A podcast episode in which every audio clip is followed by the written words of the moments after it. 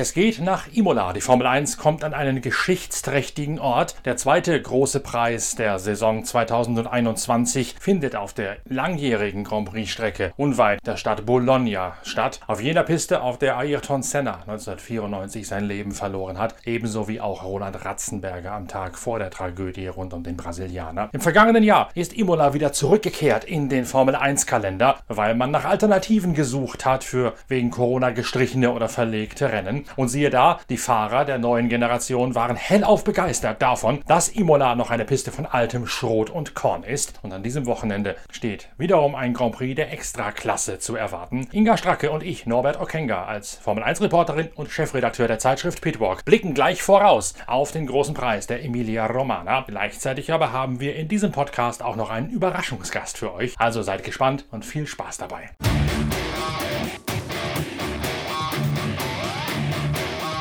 Es war nur eine kurze Pause bis zum nächsten Formel 1 Grand Prix, aber es hat sich hinter den Kulissen eine ganze Menge getan vor Imola an diesem Wochenende.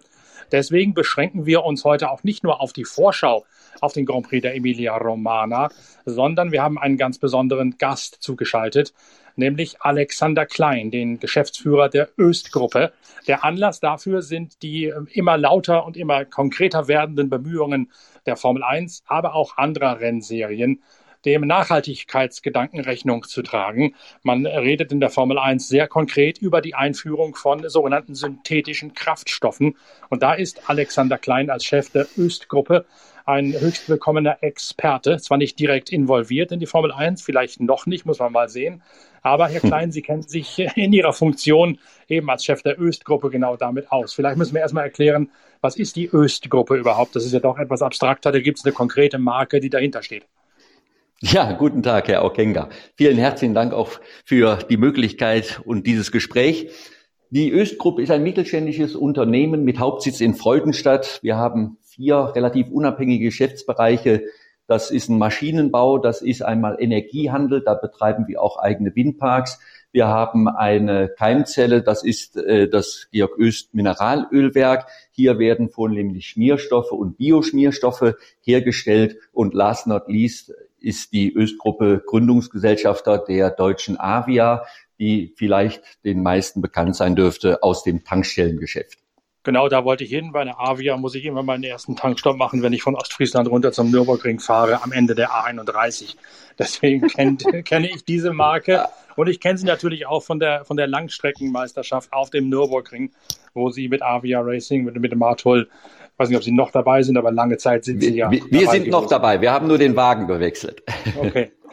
Und Sie haben, wie gesagt, einen direkten Draht oder eine direkte Erkenntnis zum Thema synthetische Kraftstoffe. Das wabert ja momentan so ein bisschen. Formel 1 möchte sich jetzt einführen, haben Sie gesagt. Was heißt das? Was ist ein synthetischer Kraftstoff? Klingt ein bisschen nach Plastik auf den ersten Blick. Ja, äh, in der Tat ist der Begriff synthetischer Kraftstoff noch nicht so ganz etabliert in der Bevölkerung. Das merke ich auch immer wieder bei Gesprächen. Letztendlich sprechen wir über sogenannte E-Fuels und das sind Kraftstoffe, flüssige Kohlenwasserstoffkraftstoffe, sowie aus fossilen Quellen, wie wir sie heute im Tank haben, nicht nur bei der Formel 1, sondern in allen anderen Transportmitteln auch. Und diese E-Fuels werden hergestellt äh, in dem CO2 aus der Luft heraus gefiltert wird und dann über eine Elektrolyse und später über eine Synthese quasi mit einem Energieaufwand, der aus Wind oder aus Solarenergie oder Wasserkraft kommt, also grüner Strom, hergestellt wird. Und das fertige Produkt ist ein sehr sauberer Kohlenwasserstoff, ein, eine Flüssigkeit, die Sie heute auch in Ihren Wagen gleich in den Tank füllen können und ohne Probleme mit Ihrem Fahrzeug weiterfahren. Man kann es auch einem fossilen Energieträger, dem normalen Sprit, den wir heute kennen, beimischen in jeder Art und Weise nach Verfügbarkeit. Also eigentlich ein CO2-neutraler Treibstoff, der einen Verbrennermotor antreibt. Und da kommt hinten auch kein böses CO2 mehr aus dem Auspuff raus. Ja, da kommt das CO2 aus dem Auspuff raus, was Sie vorher eingesammelt haben. Also Sie fahren CO2-neutral, mhm. aber da ja dieses Produkt, dieser, diese E-Fuels aus äh, CO2 hergestellt wird, was aus der Luft herausgefiltert wird, geben Sie quasi das, was Sie entnommen haben, wieder. Das passt ja, Inga, zu einer anderen Initiative, die auch gerade in der Formel 1 die Runde macht an diesem Wochenende. Sebastian Vettel hat, ketzerisch gesagt, vor lauter Verzweiflung über seinen Rennwagen mittlerweile ein neues Hobby für sich entdeckt. Also erstmal hat er ein Praktikum, erstmal einen, einen schönen guten Tag euch beiden. ähm, erstmal hat Sebastian Vettel tatsächlich ein Praktikum auf einem Biobauernhof gemacht und hat da jetzt äh, mit äh, Lewis Hamilton äh, heute drüber diskutiert. Und ähm, Louis war sehr interessiert, weil er ja auch sehr für gesunde Ernährung ist. Aber Sebastian Vettel hat auch einen neuen Hashtag. Der Mann, der in den sozialen Medien überhaupt nicht präsent ist, äh, ist jetzt unter dem Hashtag BePart, aber B mit Doppel-E, also das englische Wort für Biene, äh, aktiv. Und zwar ist er Bienenbotschafter. Und zudem hat er noch mit BWT, der Wasserfilterfirma, eine Initiative gestartet, Schulen plastikfrei zu machen. Ja, das Ganze ist einhergehend mit, wie du schon eingangs gesagt hast, der Nachhaltigkeitsstrategie der Formel 1, die jetzt auch eine eigene Nachhaltigkeitsabteilung gegründet hat, ähm, bis 2030 Net Zero Carbon zu sein. Also genau das, äh, was der Herr Klein eben sagte, eben carbonneutral. Der Bahrain Grand Prix hat nach dem Rennen erklärt, dass sämtliche Energien für den Grand Prix 2022 aus nachhaltigen Energiequellen kommen werden. Von McLaren habe ich eine fast 30-seitige Nachhaltigkeitsstrategie geschickt bekommen, aber Chief Technical Officer Pat Simmons hat künstlich, kürzlich auf einer Motorsport Industry Association Konferenz doch tatsächlich sich deutlich für Verbrennungsmotoren ausgesprochen. Er sagt, Sie sind noch lange nicht tot. Herr Klein, ich glaube, Sie stimmen zu, oder? Da stimme ich voll und ganz zu. Der Verbrenner wird zwar im Moment verteufelt, aber mit einem Schritt zurück und etwas mehr ähm, Überlegung muss man sagen, der Verbrenner hat noch eine Zukunft und vor allen Dingen, und jetzt komme ich nochmal zurück auf die E-Fuels, wir haben ja einen Bestand von 1,3 Milliarden Fahrzeugen. Selbst wenn die reine Elektromobilität, von der ich auch ökologisch nicht überzeugt bin aufgrund der Entstehung und Entsorgung, muss man sagen, dass der Verbrenner A immer effizienter wird und B dieser Bestand an Fahrzeugen auch mit diesen sogenannten E-Fuels betrieben werden kann. Das heißt, selbst wenn wir sagen, E-Fuels sind nur eine Zwischentechnologie oder die Elektrofahrzeuge sind nur eine Zwischentechnologie, wir sollten hier in allen Richtungen vor allem Technologie offen sein. Dann haben wir aber die Möglichkeit und nur mit diesen E-Fuels den aktuellen Fahrzeugbestand auch umweltfreundlich in den nächsten 20, 30 Jahren, so lange wie der besteht, auch zu betreiben.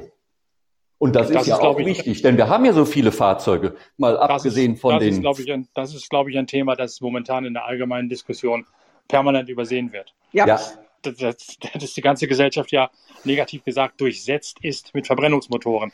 Und es ist ja nun nicht jeder so gestellt, dass er sich, so die Politik es will, von jetzt auf nachher ein neues, auch noch sehr teures Elektroauto kaufen kann, sondern wir haben einen Gebrauchtwagenmarkt, der sich etabliert hat, der die für viele Menschen immer noch der erste Automobilmarkt ist. Die, sie müssen sich Gebrauchtwagen kaufen. Gebrauchte E-Autos gibt es nicht. Es gibt nur gebrauchte äh, Verbrenner und die müssen, wie Sie richtig sagen, betrieben werden. Und wenn es da einen Weg gibt, das Ganze äh, umweltfreundlicher zu machen, CO2-neutral zu machen, wie Sie sagen, mit dem, was Sie vorher rausgeholt haben aus der Luft, das dann wieder abzugeben, dann ist das ja zumindest mal ein Schritt deutlich besser, als es momentan der Fall ist. Und wie gesagt, das scheint mir momentan genau diese Phase der Transformation, die 30 Jahre dauert, mindestens eine Generation dauert, die scheint mir übersehen zu werden. Abgesehen da davon, Entschuldigung, mhm. abgesehen davon ist es ja auch nicht gerade umweltfreundlich, diese ganzen Autos, die jetzt existieren, dann eben zu verschrotten. Also es geht ja auch darum, Reuse zuerst, dann Recycle und äh, das sind ja dann auch diese, diese ganzen ähm, Stufen. Die Formel 1 hat jetzt tatsächlich schon die ersten Proben 100 Prozent nachhaltiger Treibstoffe aus Bioabfällen der zweiten Generation, so schreiben sie es, an die Motorenlieferanten in der Formel 1 Mercedes, Ferrari, Honda, die dann von Red Bull übernommen werden 2022 äh, bekommen. Was genau ist denn das? Ist das das, von dem Sie gesprochen haben? Und ähm, ja, was, was kann da, wie kann das funktionieren? Also es gibt verschiedene Technologien. In der Tat, wenn Sie von Abfallstoffen sprechen, gibt es auch schon Produkte, die wir seit einigen Jahren bei uns im eigenen Fuhrpark auch testen, die aus Abfallstoffen hergestellt werden können und auch hervorragend funktionieren. Man muss nur eins überlegen, so viele Abfallstoffe wie wir bräuchten, um die gesamte Flotte weltweit zu betreiben, die haben wir zum Glück nicht. Diese Kraftstoffe, die haben ihre Berechtigung und sollten auch zugelassen werden, was sie heute im Übrigen in Deutschland nicht sind. Aber da arbeitet auch der Verband dran.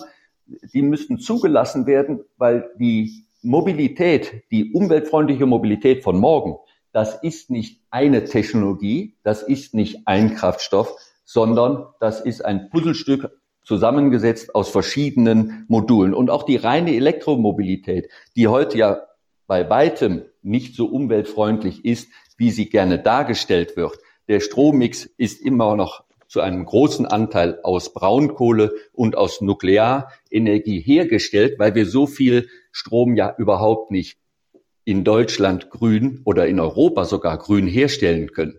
Und dann auch noch nicht mal zu dem Zeitpunkt, wo wir ihn brauchen.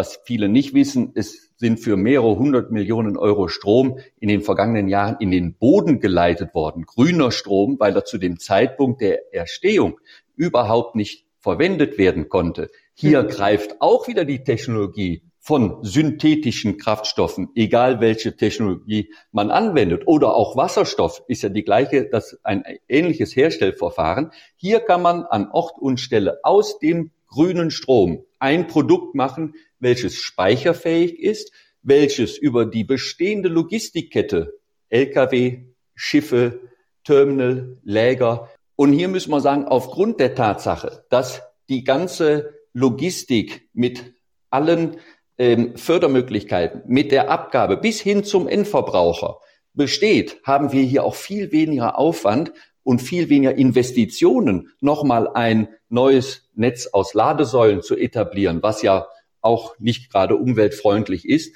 abgesehen von der Tatsache, dass der Strom durch ganz Deutschland transportiert werden muss. Also es gibt große Vorteile, egal in welche Technologie man schaut. Reine Elektromobilität hat auch seine Vorteile sicherlich. Ich komme aus der Nähe von Stuttgart, da haben sie einen Kessel. Da geht es mehr darum, dass man keine Abgase hat. Hier sehe ich große Vorteile für die reine Elektromobilität, aber man sollte sie immer betrachten mit dem Hintergedanken und dem Wissen, dass ökologisch gesehen hier kein Quantensprung äh, besteht zu anderen Antriebsarten und auch nicht zum Verbrenner. Wann sind denn diese E-Fuels alltagstauglich, realistisch an ihren jetzt gesagt Avia-Zapfsäulen zu kaufen? Wann könnte man das tatsächlich, wenn man sich entscheiden würde, das machen? Und muss man da an den Autos was umbauen in den Motoren, an Dichtungen, sonstige Sachen? Ich erinnere mich, dass mal irgendwann aufkam, als ich Biodiesel getankt habe, dass bei manchen Autos mhm. Biodiesel nicht vorgesehen war, weil sich Einspritzdüsen verstopft haben dadurch bei Turbodieseln. Oder dass man auch irgendwann mal Dichtungsprobleme hatte, wenn man äh, E10 oder E20 Treibstoff tanken wollte. Muss man da auch irgendwas umrüsten, wenn man ihren synthetischen E-Fuel fahren möchte?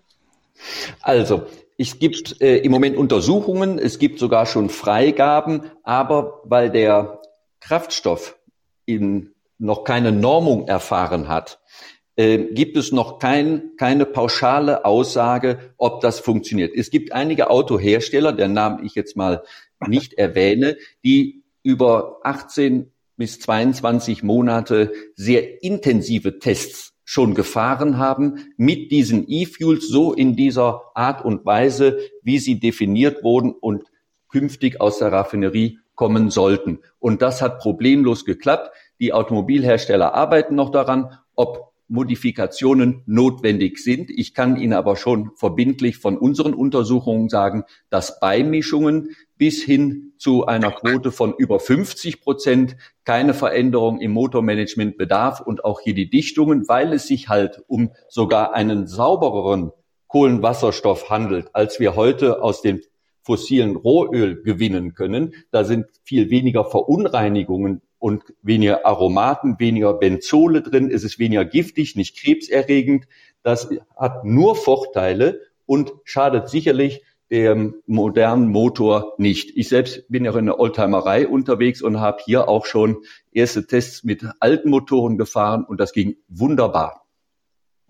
Also ich weiß, dass Porsche, ich weiß nicht, ob Sie davon reden oder von jemand anderem, Porsche ist da sehr hinterher die haben jetzt ja auch gerade erst verkündet, dass deren Markenpokale bereits mit äh, synthetischen Treibstoffen ausgerüstet und erfahren sollen demnächst. Und Bei Porsche gibt es ja auch die, die, Idee von Dr. Frank Steffen Walliser, dem Entwicklungsvorstand für die Modellreihe 911, dass der 11er eben auf keinen Fall elektrifiziert wird, aber sehr wohl mit synthetischen Kraftstoffen betrieben werden soll mittelfristig.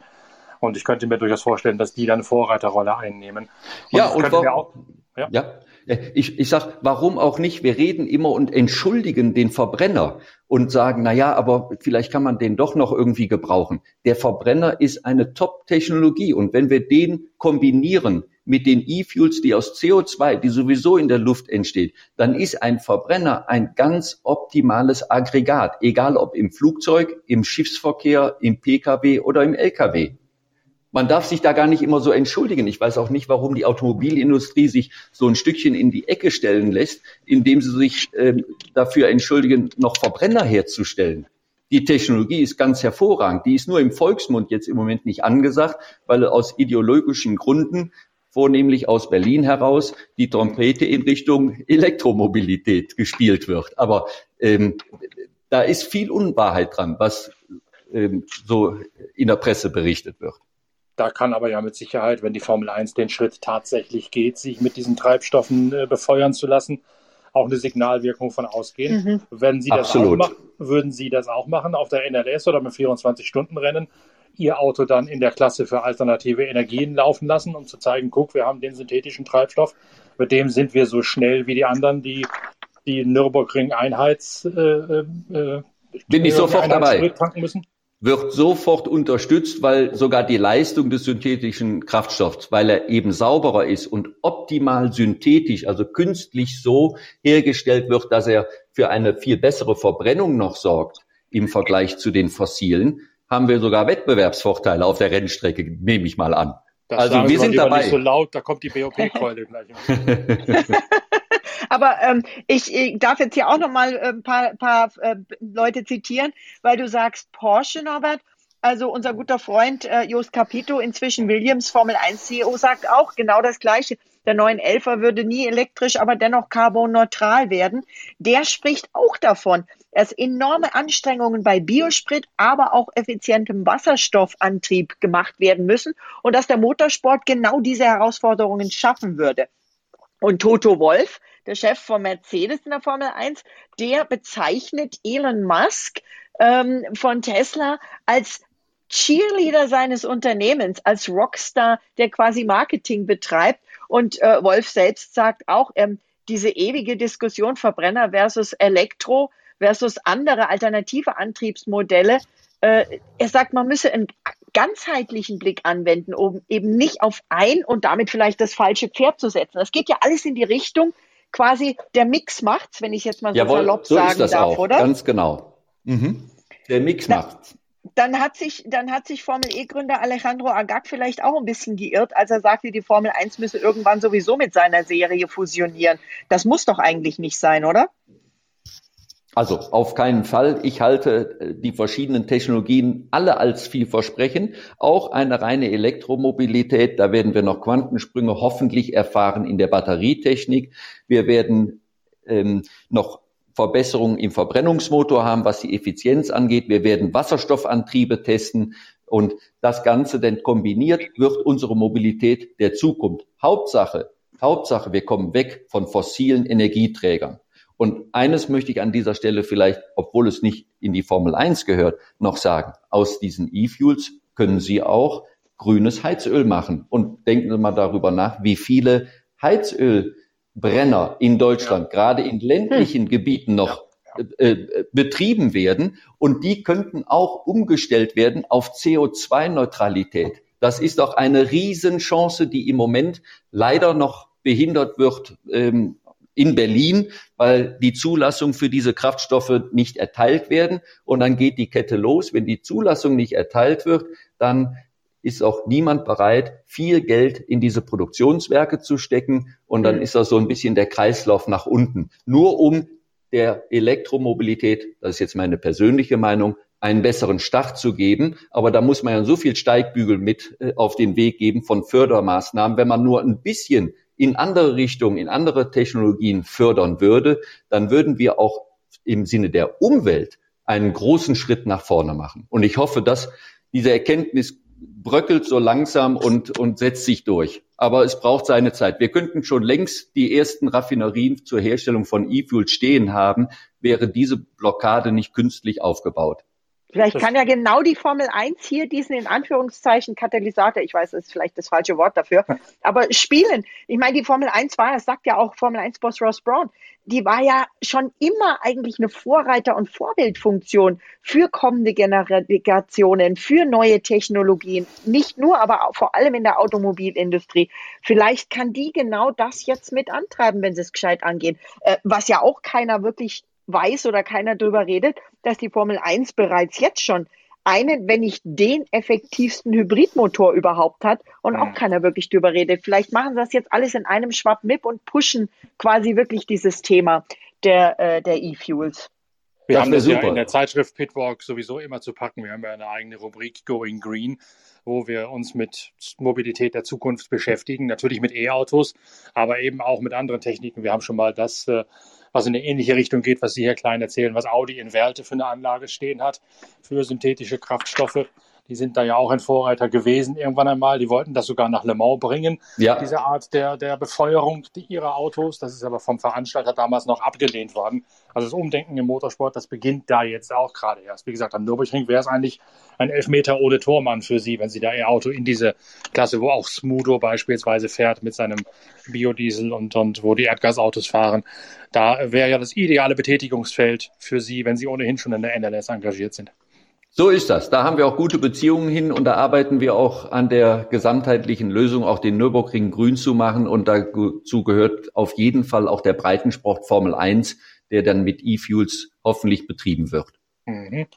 Dann danke ich Ihnen, dass Sie sich die Zeit genommen haben. Ich glaube, das hat schon viel dazu beigetragen, diese abstrakte Diskussion oder den abstrakten Begriff, der da im Formel 1-Umfeld rumgeistert, ein bisschen mit Leben zu erfüllen. Aber ich würde natürlich gerne auch noch, äh, wenn, wenn Sie und Inga erlauben, auf das Thema Imola eingehen an diesem Wochenende. Sehr gerne. Vielen Dank. Danke, Herr Klein. War super interessant. Danke Ihnen. Tja, Inga, da müssen wir über Imola reden. Max Verstappen steht unter Zugzwang nach der Pleite von Bahrain. Noch ist der Red Bull überlegen, aber jetzt muss dann auch der Doppelsieg her, oder? Naja, sagen wir es mal andersrum. Ähm, Valtteri Bottas hat vorhin in der Pressekonferenz doch tatsächlich gesagt, ähm, wir sind nicht mehr die Jäger. Wir sind, äh, äh, Entschuldigung, andersrum. Wir sind jetzt die Jäger. Wir sind nicht mehr die mhm. Gejagten. Und das hat er sehr, sehr deutlich gesagt und ganz klar. Und das ist für mich schon eine deutliche Aussage. Ähm, klar, man hat Mercedes äh, immer wieder ähm, vorgeworfen, tief zu stapeln, aber ich glaube, äh, dass der Walter hier aus Überzeugung spricht und nicht irgendeine ähm, Formel äh, heruntergebetet hat, sondern das tatsächlich so ist. Und ich meine, wenn du guckst, letztes Jahr war Max Verstappen im Red Bull in Imola schon schnell, da hat er technische Probleme gehabt. Also äh, selbst Ralf Schumacher sagt, das könnte ein Red Bull-Rennen sein. Das wird's auch. Davon bin ich fest überzeugt, wenn sie nicht wieder äh, voll daneben langen mit ihrer Taktik und Red Bull dem Max Verstappen den Sieg quasi klaut. Ganz ist klar, sie brauchen den Doppelsieg. Da führt jetzt kein Weg dran vorbei, nach dem, was letztes Mal passiert ist. Äh, sie müssen sich jetzt Speck anfressen auf dem WM-Punktekonto von Max Verstappen für den Fall, dass Mercedes irgendwann durchblickt, wie sie mit ihrem Unterboden nach den Regeländerungen da jetzt umgehen müssen. Wir haben da eine große Technikgeschichte in der nächsten mhm. Ausgabe der Zeitschrift Pitwalk zu, habe ich ja schon mal gesagt im letzten Podcast, wo wir sehr genau erklären, was bei Mercedes da in Mitleidenschaft gezogen wird von den Regeländerungen und welcher Bereich bei Red Bull in Mitleidenschaft gezogen worden ist und warum der Mercedes eben mehr darunter leidet, momentan noch unter den winzigen Regeländerungen als der Red Bull und auch der Ferrari und der McLaren, die, die ja genauso aufgestellt sind wie der Red Bull.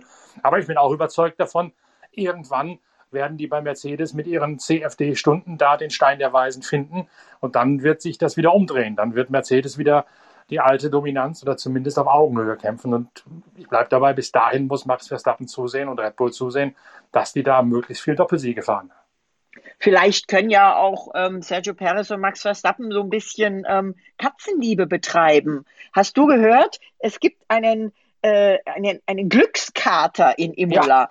Der nennt sich Formulino, ist so ein bisschen braun, grau, schwarz gestreift, hat einen eigenen Instagram-Account Äh, äh, da nennt er sich Formolino the King, bezeichnet sich selbst als Besitzer von Imola und der ist doch tatsächlich Hundeliebhaber Lewis Hamilton letztes Jahr vor dem Rennen um die Beine gestrichen und ähm, hat ja Glück gebracht. Sebastian Vettel hat gesagt, ich mag keine Katzen. Ja, der hatte nicht so viel Glück.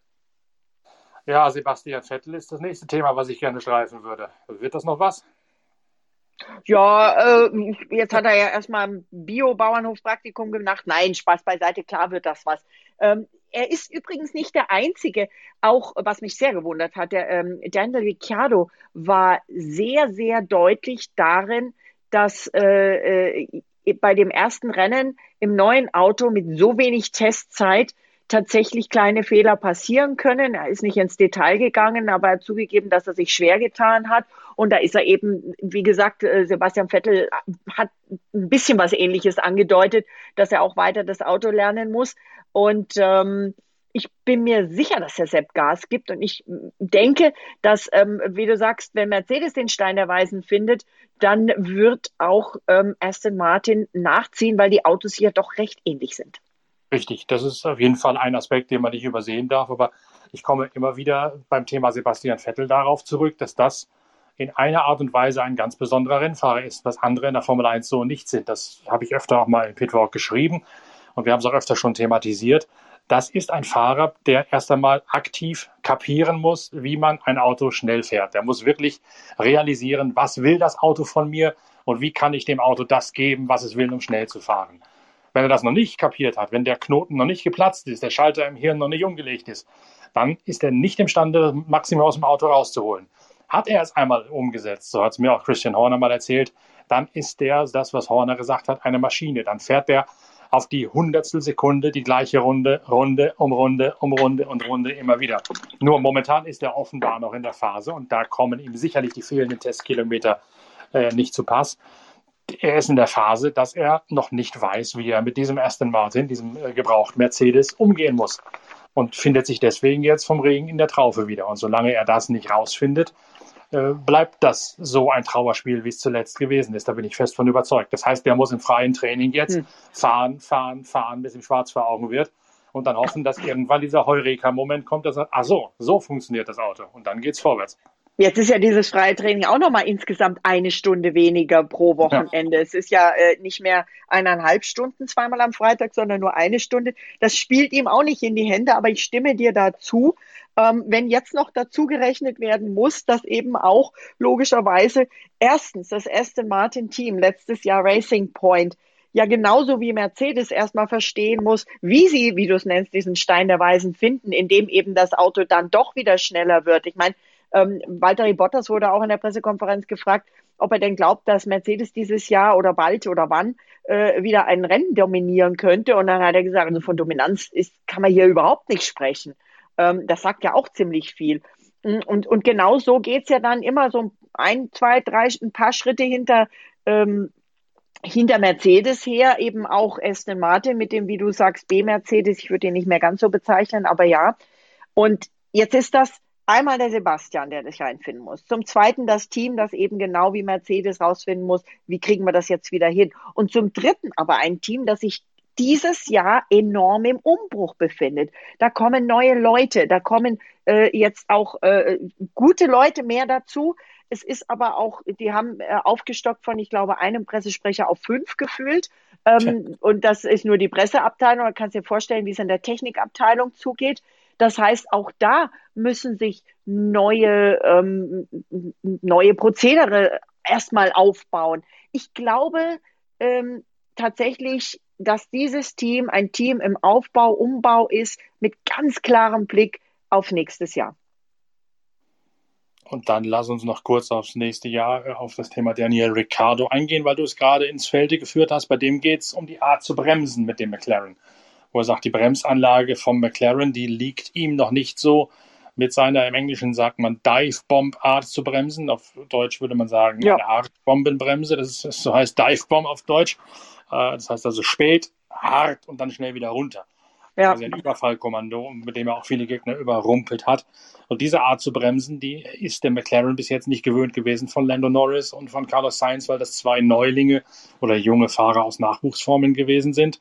Und äh, Daniel Ricciardo hat diesen Fahrstil bereits in der Renault World Series gepflegt. Das weiß ich, weil ich seinen Ingenieur von damals gut kenne.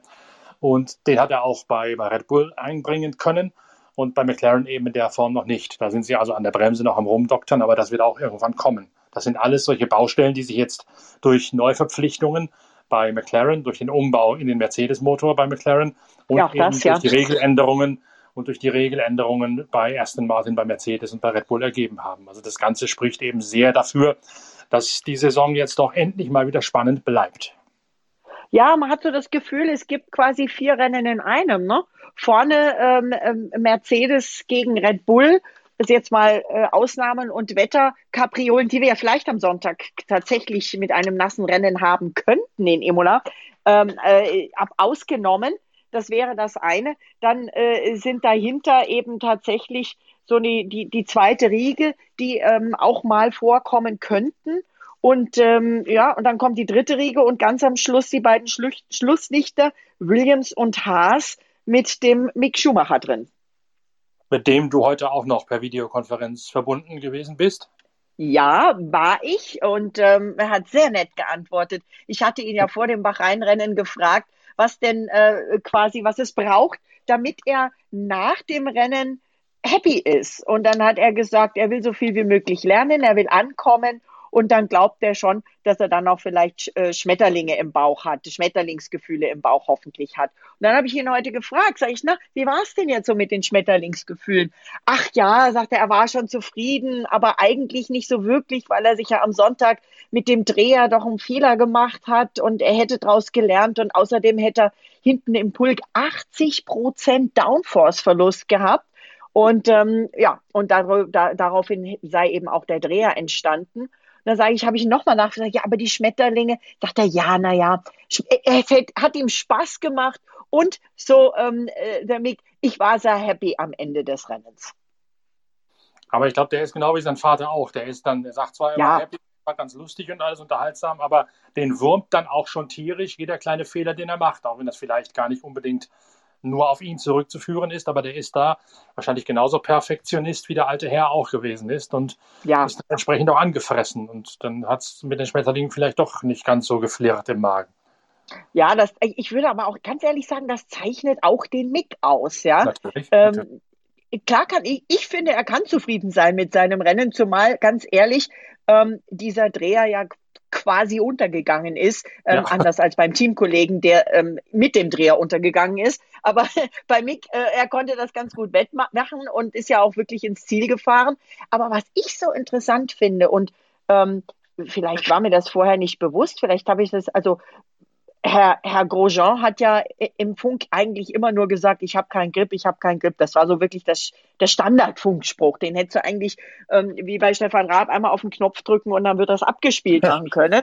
Aber ähm, der Mick ist da uns Journalisten gegenüber er, erfrischend offen und sagt, ähm, seine größte Lektion war beim Start da hinten in diesem kompakten Feld, würde ein wahnsinniger Effekt auf den Downforce-Level eben entstehen, der um 80 Prozent absinkt und damit müsse er erstmal lernen, umzugehen. Mhm. Ja, das ist sehr interessant, dass das offenbar nochmal ein Riesenunterschied ist von der GP2 oder Formel 2, wie sie mittlerweile heißt, zur Formel 1, dieser Abtriebsverlust.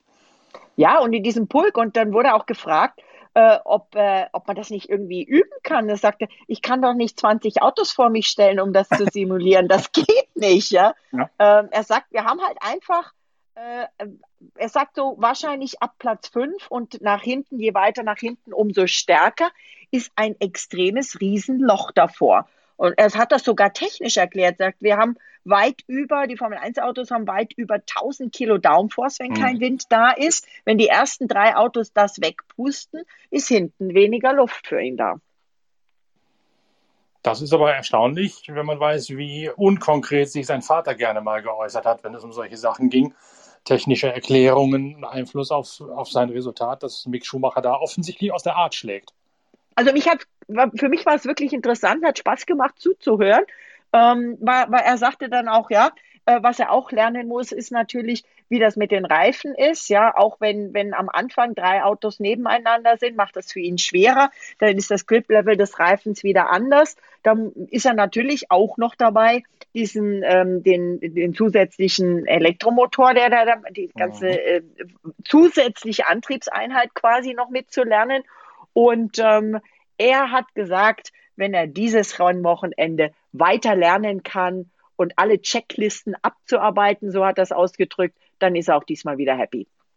Und das gucken wir uns wieder gemeinsam an, Inga, und äh, machen am Montag dann den Nachbereitungspodcast mit allem, was du aus der Ferne raus recherchieren hast können als die Formel 1-Reporterin unserer Zeitschrift Pitwalk. Und ich freue mich sehr drauf.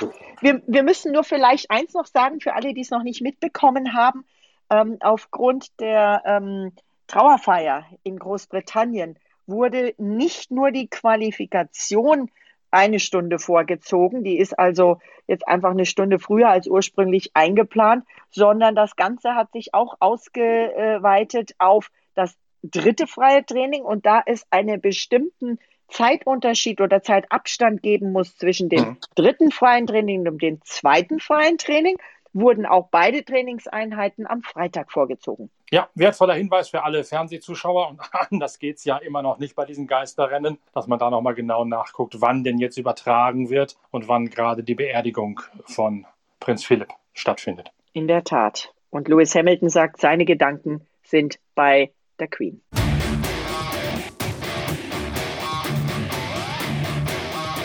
Tja, das waren echt interessante Einblicke von Alexander Klein, aber auch von Inga Stracke, sowohl zur Zukunft der Formel 1 als auch zum Rennen in Imola an diesem Wochenende. Imola ist allerdings nicht das einzige, was auf dem Programm steht. In Birmingham im US-Bundesstaat Alabama, da beginnt an diesem Wochenende die IndyCar-Serie. Ein zweites Schwerpunktthema ja auch in der Zeitschrift Pitwalk und bei uns in der Pitwalk Collection auf der Videosektion. Da streamen wir ja bereits die ganze Woche unser Themen-Special zum Saisonstart der IndyCar-Serie. Einfach auf pitwalk.de schauen und dort den Menüpunkt Pit Live, den Untermenüpunkt Bilder des Tages aufrufen. Da gibt es schon viele, viele Hintergrundvideos zur Vorbereitung auf das Rennen im Barber Motorsports Park am Wochenende. Und auf dem YouTube-Channel der Zeitschrift Pitwalk, da gibt es auch schon einen ausgiebigen Expertentalk mit Lukas Luhr, der ja immer noch der letzte Deutsche ist, der hier ein Indycar-Rennen gefahren hat. Lukas Luhr erklärt dort sehr eindringlich die Dramaturgie, die Choreografie und die strategischen Überlegungen hinter solch einem Indycar-Rennen, das ja doch eine andere anderen Gesetzgebung gehört als ein Formel-1-Rennen. Das Ganze als ideale Vorbereitung auf die Übertragungen auf Sport 1 Plus, die gerade bestätigt worden sind für die IndyCar-Serie. Und wir haben auf pitwalk.de Pitlife Bilder des Tages jede Menge Stoff für euch mit der Pitwalk Collection. Es wird auch noch einen Podcast geben zum Thema IndyCar zur Saisonvorschau. Der geht am Samstag online. Da hören wir uns also schon bald wieder mit den nächsten Produkten der Pitwalk Collection. Genießt die Videos von Pitwalk TV, genießt die Episode von Pitcast zum IndyCar Auftakt und empfehlt uns weiter, gebt uns Likes und Däumchen. Bis bald, euer Norbert Okenga.